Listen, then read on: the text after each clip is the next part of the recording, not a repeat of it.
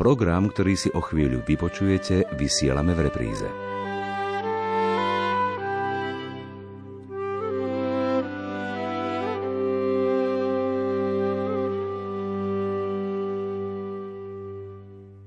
Prajem vám peknú nedeľu, milí poslucháči. Dnes sa vám budeme prihovárať spolu s otcom Marianom Gavendom v tom čase, ako zvykneme vysielať našu reláciu v sile slova.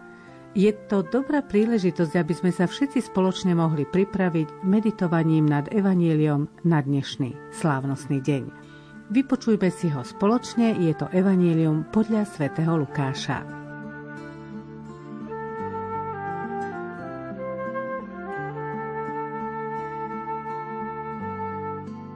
Pán si vyvolil iných 72 a po dvoch ich poslal pred sebou do každého mesta, a na každé miesto, kam sa sám chystal ísť. A povedal im, žatva je veľká, ale robotníkov málo. Preto proste pána žatvy, aby poslal robotníkov na svoju žatvu. Chodte, hľa, posielam vás ako baránkov medzi vlkov. Nenoste mešec ani kapsu, ani obu a cestou nikoho nepozdravujte. Keď vojdete do niektorého domu, najprv povedzte pokoj tomuto domu. Ak tam bude syn pokoja, váš pokoj na ňom spočinie. Ak nie, vráti sa k vám. V tom dome potom ostaňte, jedzte a pite, čo majú, lebo robotník si zaslúži svoju mzdu. Neprechádzajte z domu do domu. A keď prídete do niektorého mesta a príjmu vás, jedzte, čo vám predložia, uzdravujte chorých, čo sú v ňom, a povedzte im, priblížilo sa k vám Božie kráľovstvo. Keď prídete do niektorého mesta a neprijali by vás, výjdite do jeho ulic a povedzte, striasame na vás aj prach, čo sa nám vo vašom meste prilepil na nohy. Ale vedzte, že sa priblížilo Božie kráľovstvo. Hovorím vám, že Sodomčanom bude vonen deň ľahšie ako takému mestu. 72 sa vrátili natešení a hovorili Pane, aj zlí duchovia sa nám poddávajú v Tvojom mene.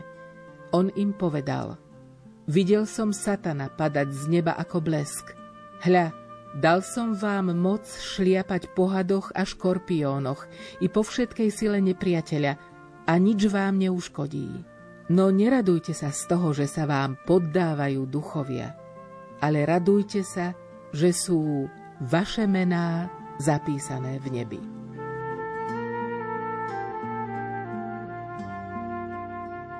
Dnešné evanelium, ktoré nám prečítala Jana Hanusková, nám hovorí o posielaní alebo poslaní. Pán si vyvolil 72 a po dvoch ich posielal tam, kam sa on chystal ísť. Ako vieme, vo Svetom písme nie je nič náhodné a nie je náhodné ani číslo 72. Čo symbolizuje toto číslo, otec Marian? Čo sa týka 70 tak jednak v knihe Exodus e, sa spomína 70 starcov Izraela, tí, ktorí pomáhali Mojžišovi spravovať ľud. Je to aj počet tých, ktorí tvoria veľradu. Veľrada je zo skupenie 70 a potom aj Septuaginta.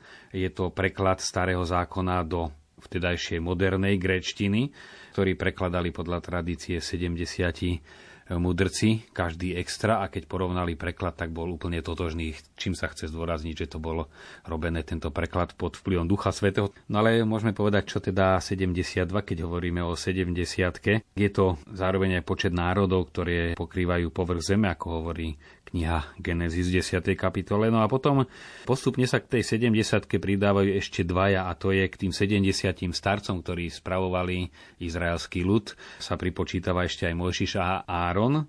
No a podobne takto sa tým myslia, že je to Izrael, ktorý sa rozširuje do všetkých národov, stáva sa Božím ľudom a to slovo Božie zverené izraelskému národu sa takto stáva cez 72 určené celému svetu. Podľa toho môžeme povedať, že symbolicky tými 72 hovorí Ježiš o celom ľudstve. Hovorí teda o poslaní jednak do celého sveta, ale aj poslaní všetkých, lebo hovoria odborníci, že viac menej okolo tej 70 aj mal pán Ježiš tých, čo tak permanentne s ním chodili, teda nielen náhodou občas na chvíľu, ale ktorí tvorili ten popri 12 väčší strapec, 12 sú základ a tých 70 už sú určitá stavba, ktorá nadvezuje. No a tým, že sa to číslo posúva až do tej 72, znamená to skôr tých, ktorí ešte majú prísť, pretože pán Ježiš hovorí o obrovskej žatve a pritom tých konkrétnych 72 posiela kúsok pred sebou, kde sa on sám chystá prísť, teda do okolitých dediniek. Tu vidíme už to poslanie všetkých, čo budú raz v cirkvi poslaní, ktorým sa zverí tá štafeta viery a štafeta poslania do tej obrovskej žatvy, ktorou sú ľudské dejiny, celé stáročia už doteraz, od tej chvíle a všetky národy sveta. Ale ale prečo ich Ježiš posiela po dvoch? Oni majú totiž vydávať svedectvo. V starom zákone podľa nariadení Deuteronómia najmä, keď chcel niekto dosvedčiť nejakú skutočnosť pred súdom, tak musel si nás ešte niekoho, kto spolu s ním to potvrdí. Teda bolo považované za záväzné svedectvo najmenej dvoch svetkov. No a v tomto prípade to nemá byť len svedectvo právne, ale má to byť aj svedectvo života. A vieme, že jadro Ježišovho poslania je vzájomná láska. Milujte sa navzájom, ako som vás ja miloval. No a milovať všetkých, keď človek je sám, je veľmi ľahké v srdci ich milovať. No ale milovať sa navzájom konkrétne, minimálne dvaja konkrétni ľudia, obyčajne každý má nejakú tú povahu, nejaký názor a keď sa dokážu zhodnúť, už je to svedectvo vzájomnej lásky. Ďalej tu je dôvod aj to, čo pán Ježiš povedal, kde dvaja alebo traja prosia v mojom mene, tam som aj ja medzi nimi. Čiže už vytvárajú spoločenstvo, lebo Ježiš prichádza k nám cez církev a to je spoločenstvo, a nielen cez tú všeobecnú univerzálnu církev, ale cez konkrétne spoločenstvo, kde sú dvaja zjednotení, teda tak zosúladení, že ustúpi ich vlastná vôľa, ale už tvoja vôľa nech sa stane. Sú zjednotení v tomto smere, nielen v názoroch, ale teda sú stotožnení s Božou vôľou a tam môže aj Ježiš povedať, tam sa tá Božia vôľa aj naplní. Čiže niekedy potrebujem niečo od Pána Boha si vymodliť, napríklad na nedelu pekné počasie, tak si nájdem ešte jedného a budeme sa modliť spolu a v tom prípade už to pán Ježiš musí vyslyšať. To nehovorím ironii, som to v jednej knižke z protestantského prostredia takto čítal, že takto sa nachádzali, vždy dvaja sa vyhľadali a donúcovali pána Boha splniť svoje slovo. No ale to je veľmi pritiahnuté za vlasy. Tu nie, že keď už dvaja sú silnejší než jeden, tak presvedčia aj pána Boha, ale keď sa dvaja dokážu prispôsobiť Bohu, Božiemu slovu, Božej vôli, tak tam už on nemá žiadnu prekažku pôsobiť. Ježiš, ktorých vyslal, posiela pred sebou. Čo to znamená? Poslal ich pred sebou, tam je doslovne preklad je pred svojou tvárou. Tak ako mesiac odráža svetlo slnka, a predsa nám svieti, najmä keď máme spln, takisto aj tí, čo sú poslaní, majú ísť pred Ježišovou tvárou, teda odrážať to, čo vyžaruje z jeho tváre.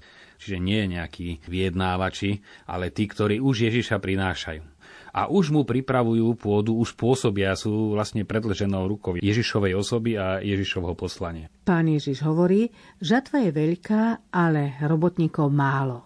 Pán Ježiš tu hovorí o obraze žatvy, pretože tým polom, ako zas pri podobenstve o semenia rozsievačovi, hovorí, tým polom je vlastne svet a Božie kráľovstvo, ktoré do neho prichádza, pretože Bohu záleží na celom svete, to v žatvou ako som už povedal, sú celé ľudské dejiny a celá naša planéta, napokon celý vesmír, pretože aj ten čaká, aby sa zjavili Boží synovia a céry. Takže naozaj tá žatva je obrovská a keď si uvedomíme, čo všeli, čo by mohol človek dokázať, keby sa obrátil a skutočne prijal Krista. Vidíme to na tých niekoľko výnimkách, ktoré tak skutočne spravili svedci a to poslanie naozaj, že všetci by takíto mohli byť, je tak obrovské, tá duchovná žatva, nejde tu len o kvantitu ľudí, ktorí sú na našej planete, ale aj o každého jednotlivca, ten obrovský potenciál, ktorý máme v sebe, potenciál chváliť Boha, máme obrovské schopnosti. Všetci máme a sme na to pomazaní, vyzdvihnutí, ako keď niekto sa stane kráľom, môže urobiť viac než poddaný, tak my sme pomazaní v krste byť oslavovateľmi Boha. To sú obrovské úlohy, ktoré máme a my väčšinu dní sa motkáme našich problémoch a susedských hádkach a manželských a politických a iných a naozaj ten obrovský potenciál nášho ducha, ktorý nám Boh zveril, nám uniká. Čiže aj v tomto smere tá žatva je, to duchovné pole je skutočne obrovské. Žatva je veľká, ale pán Ježiš tu kladie dôraz na robotníkov, ktorých je málo, ako sme už povedali. Vidíme to veľakrát zopakovať, túto myšlienku nedostatku robotníkov. Napríklad veľmi dojemný list, ktorý píše František Saversky, keď už sa dostal do Indie a videl to obrovské evangelizačné pole a písal svetému Ignácovi, keď si tak predstaví, koľko študentov darovne vysedáva v Paríži v školských hlaviciach, že keby tam prišli, aké obrovské dobro by mohli spraviť. Proste potrebuje robotníkov. Robotník totiž e, je viac než sluha, Ježiš nás nazval priateľmi, tých, ktorí spolupracujú, ale s postojom robotníka znova ten e, obraz neužitočného sluhu, tým sa nemyslí tá sluhovská podriadenosť, ale to, čo robotník považuje za samozrejme, že musí pracovať. Či sa mu chce, alebo nechce, či ho boli hlava, neboli, alebo ruky, nohy, keď je unavený. Proste v práci sa musí pracovať. O tom nikto nediskutuje. Alebo bol dlho hore a ťažko sa vstávalo. Na toto je postoj robotníka. Obyčajne, kto už sa považuje za niekoho vyššieho, tak ako by robil niečo mimoriadne, keď čo si navyše spraví a už tí, čo sú ešte vyššie postavení, keď vôbec chvíľu pracujú, ako by teda už robili veľkú láskavosť ľudstvu. No ale Ježiš takýchto nechce. On nechce ani úradníkov, ani správcov. On hovorí, že tá žatva si vyžaduje robotníkov. Čo to znamená byť robotníkmi alebo byť robotníkom v tomto kontexte? A to je jednak postoj, nedomýšľať si, je to moja povinnosť, nie je to nejaké čosi navyše, čo Pánu Bohu dávame, mal by sa z toho mimoriadne tešiť, ale sme povolaní byť robotníkmi Božom kráľovstve. Je to zároveň samozrejme veľká česť byť robotníkmi práve Božieho kráľovstva to ako keď robotníka ozaj vyberú na nejakú dôležitú stavbu, v ktorejkoľvek oblasti pracuje, tak je tým poctený. No my sme poctení všetci. Každý nejakým spôsobom byť budovateľmi Božieho kráľovstva, to je úžasné povýšenie. No a potom mať aj ten postoj vytrvalosti. V práci sa pracuje, chvíľku prestávka a ideme ďalej. To je život väčšiny ľudí na tomto svete. Často som hovoril, že ako je dôležitá intelektuálna príprava, teda minimálne maturita, potom vysoká škola, kde sa študuje filozofia, teológia, aby ten kňaz budúci bol na úrovni e, toho bežného vysokoškolského vzdelania. A je to potrebné, musí mať aj určitú kultúru, aby vedel zrozumiteľne sa vyjadriť, aby sa vyznal v problematike tak ja ale dodávam, mali mať aj skúsenosť s prácou, pretože väčšina ľudí je pracujúcich a kto nepracoval, tak nepochopí pracujúceho človeka. A Ježiš bol Boh, ale aby ho pochopil, tiež pracoval 30 rokov a učil len 3 roky. Tam je to 1 ku 10. A ja dodávam, mohla by to byť aspoň obratenie 1 ku 10, aspoň jednu desatinu z toho času, čo sa venuje štúdiam, venovať aj vyslovenej práci, manuálnej práci Jeden rektor seminára z Polska mi namietal, ale ani pán Ježiš nenútil pracovať naopak, povedal Petrovi a Janovi, nechajte lodia, teraz poďte za mnou, len som mu dal dobre, ale oni už boli pracovať naučení. Oni tam nešli rovno zo školy za ním, ale práve si vyberal tých, ktorých zastihol pri práci.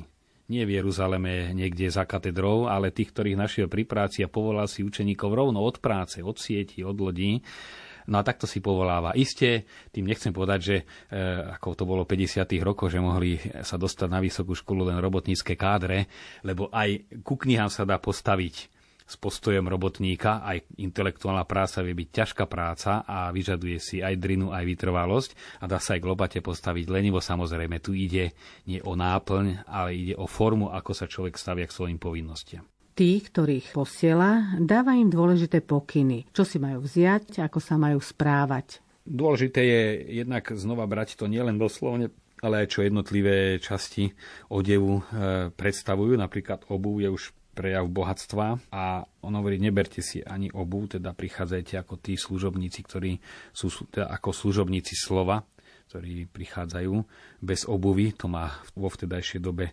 symbolický význam a potom ani zásoby. Byť odkázaný, môže sa to stať využívať, že kniaz čaká, že všetkomu poslúžia veriaci, ale keď sa to žije doslovne, je to aj odovzdanosť. Nič si nerobiť zásoby, pán Boh sa postará.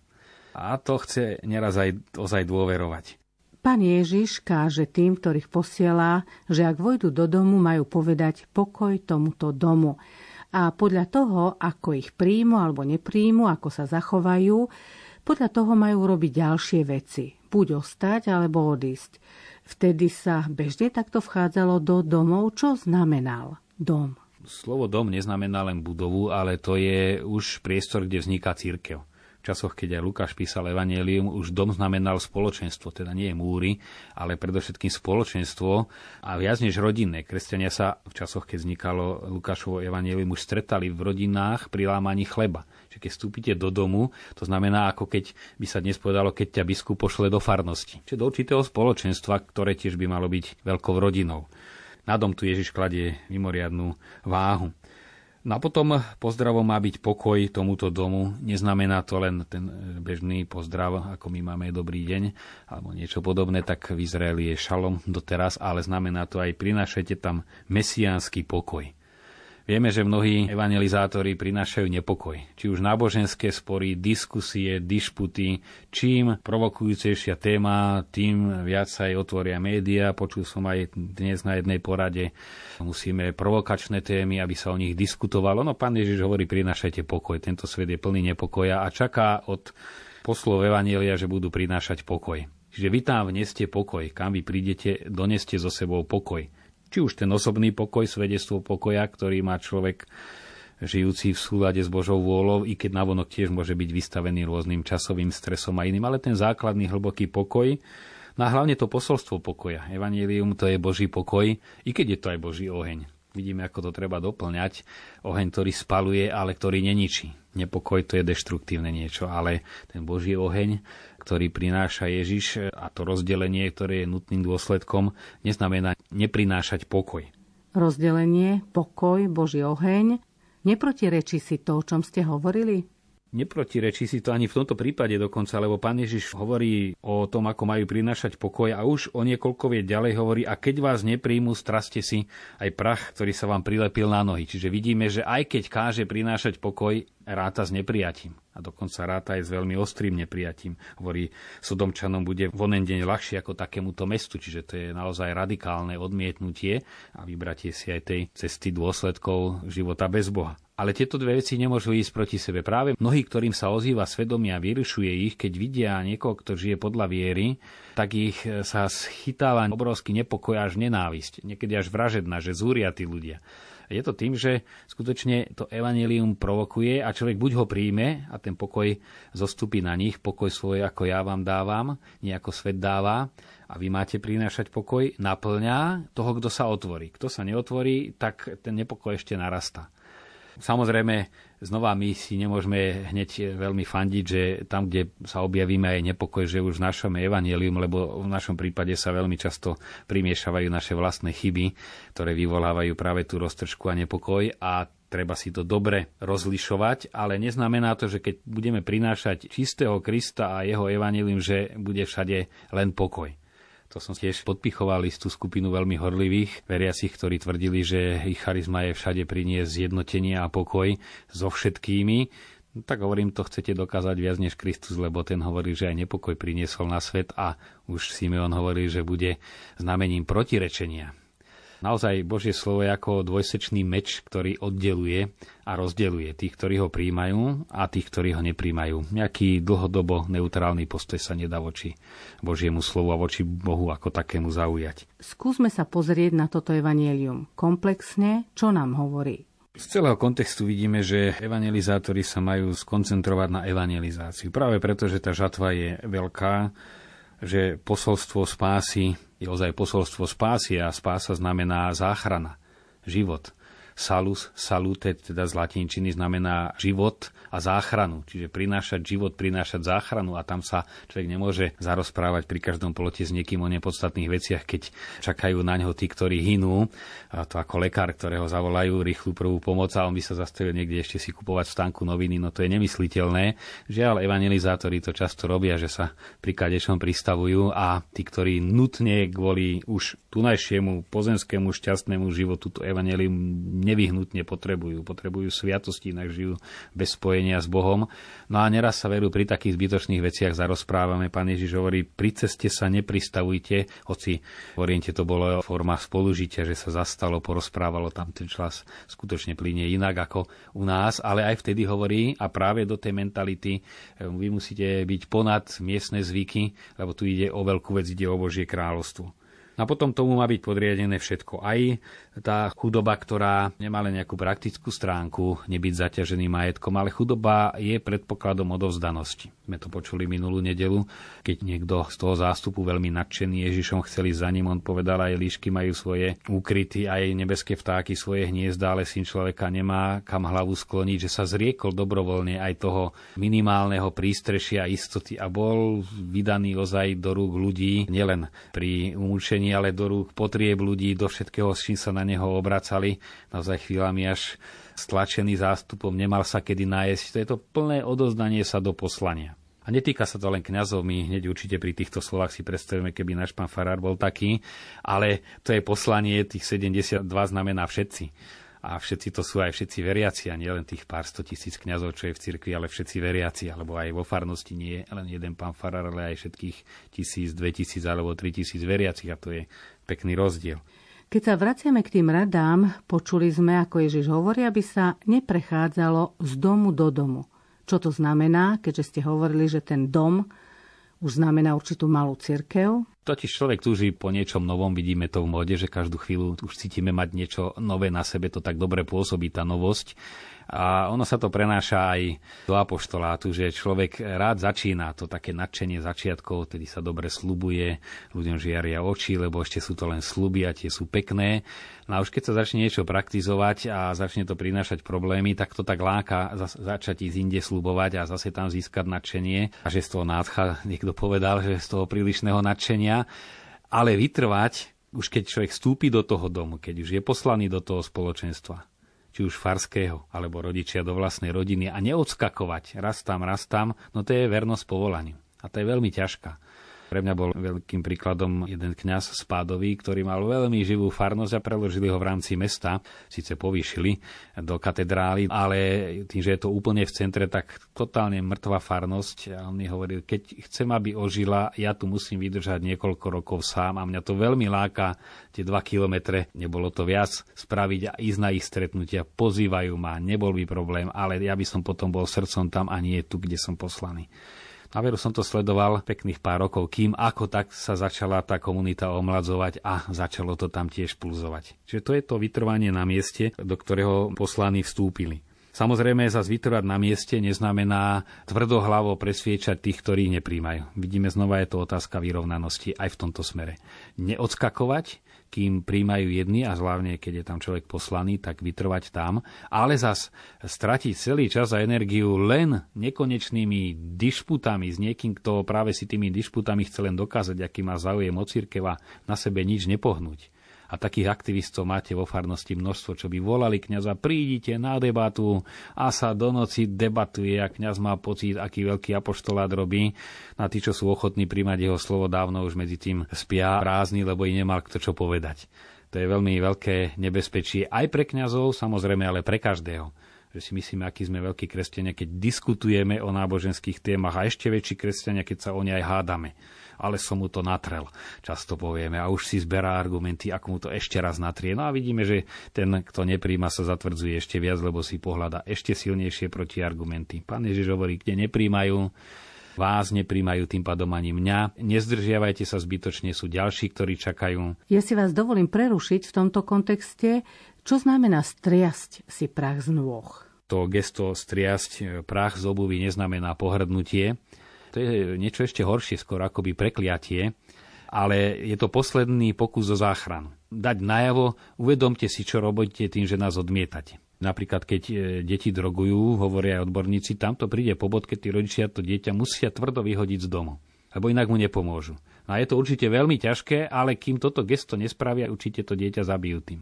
V tomto duchu treba chápať aj to strasenie obuvy, nie že pohradnúť, nahnevať sa a zabuchnúť za sebou dvere urazene, ale to gesto spraviť, uvedomte si, že vy odmietate posolstvo spásy, to je to strasenie prachu z obuvy a potom už ale ísť slobodne ďalej. Pretože keď Pán Boh rešpektuje slobodu človeka, a do všetkých dôsledkov, aj keď si tým človek škodí, tak e, my musíme tiež s tým počítať, že človek v svojej slobode nás aj nepríjme. My sme tu len na to, aby sme predložili. A napokon aj tie časy milosti, ešte do toho treba aj to pridať. Naše dni a Božie dni plynú inak a tisíc rokov je ako jeden deň a jeden deň ako tisíc rokov v Božích očiach.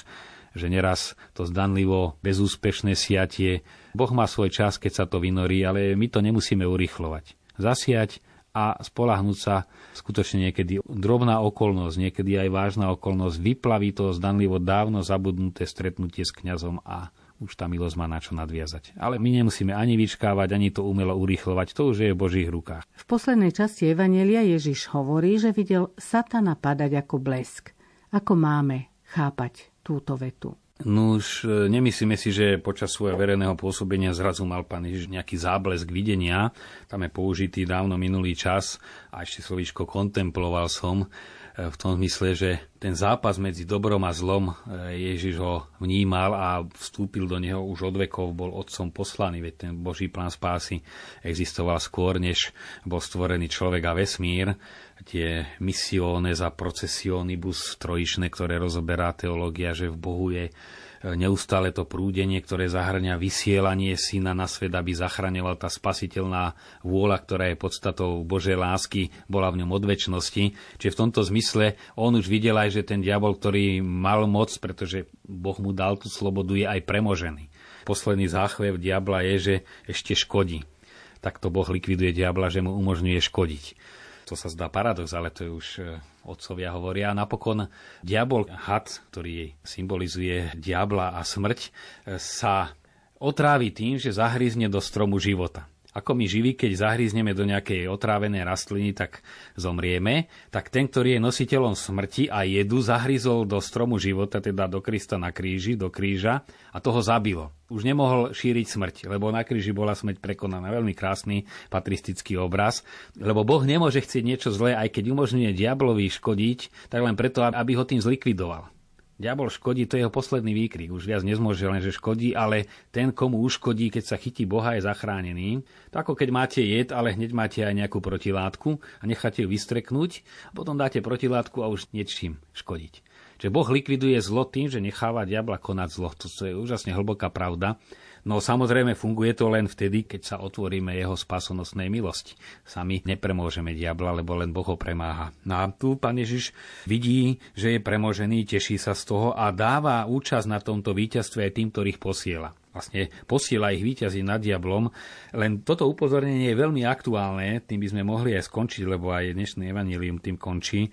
Nie z toho sa radujte. Totiž ten taký prílišný exorcizmus skrýva aj riziko, lebo diabol sa skrýva dvomi spôsobmi, buď, že sa tvári, ako by neexistoval a má voľné pôsobenie, alebo sa tvári, ako by iba on existoval. No a preto aj pán Ježiš upozorňuje, keď mali tie úspechy, víťazstvo nad diablami, tak hovorí, nie na to sa zadívajte. Aj to je riziko. Lebo tým pádom, aj keď neviem ako, ale sa jednak zaoberáte iba diablom a tým ako víťazíte, to môže byť ďalšie diabolstvo. Ale pozerajte sa, že vy ste zapísaní do knihy života, teda že žijete z Bohu, to je to podstatné veľmi aktuálne aj v dnešnej dobe, keď po asi dvoch desaťročiach zaznávania diabla prichádza teraz taká vlna demonizácie. My nesmieme ani jednému podľahnúť, ani druhému. Ohlasovať evanílium života, tešiť sa z Božieho života, ktorý zahrňa aj víťazstvo nad zlom. Aj zahrňa pomenovať zlo, zahrňa aj vyháňať zlo, najmä sviatosťami, najúčinnejší exorcizmus, čítaním Božieho slova, to už starí otcovia púšte vedeli, kde zaznieva Božie slovo, diabol uteka. Tie prípady exorcizmu sú potrebné v prípadoch vážneho posadnutia, to sú osobitné stavy, ale na bežné naše zviazania sa s diablom a so zlom sú aj bežné prostriedky, ktoré sú tie najzazračnejšie. Veď v sviatostiach nepôsobí exorcista, ale Boh sám. Exorcista samozrejme tiež v Božom mene, aby sme boli úplní, ale v sviatostiach vyslovene Boh sám pôsobí tak čo už silnejšie si vieme predstaviť. No, pomaly musíme končiť. Skúsme nejaký optimistický, pozitívny záver. Takže záver. Všetci sme poslaní, patríme medzi tých 72 a do žatvy, ktorá je okolo nás, nikdy žiaden hospodár neobrába celý veľký majetok, ale len to, čo je mu zverené. Pole je veľmi ľahko rozoznať, pre tých, čo žijú v rodine, je to vlastná rodina, zamestnanie, kde pracujú pre študentov vlastná trieda, krúžok, spolužiaci, cez prázdniny tých, s ktorými trávia dovolenku. Toto všetko je to veľké pole, pretože podstatou sú ľudia, ľudské duše, ľudské srdcia, ktoré čakajú na spásu, v tom zmysle pôvodnom latinskom salus, ktoré znamená aj záchranu, aj život, aj zdravie. A my sme poslaní prinášať ho. Znova ako nerobiť veľké plány, ale povedať si, tu sme poslaní a nemôžeme zostať ticho. či už svojim príkladom, nehambiť sa o svoju vieru, podeliť sa, vytvárať tie dvojice, trojice alebo celé rodiny a svedčiť o viere tým, že sa o nej vieme aj porozprávať, vieme to spomenúť, vieme to dokázať príkladom vlastného spolužitia. To je asi najťažšie. No takto naplňať svoje poslanie. Ďakujem monsignorovi Marianovi Gavendovi za jeho slova. Dnešná relácia sa končí. Lúčia sa s vami Jana Hanúsková, Matúš Brila a Anna Brilová. Prajeme vám požehnanú a pokojnú nedeľu.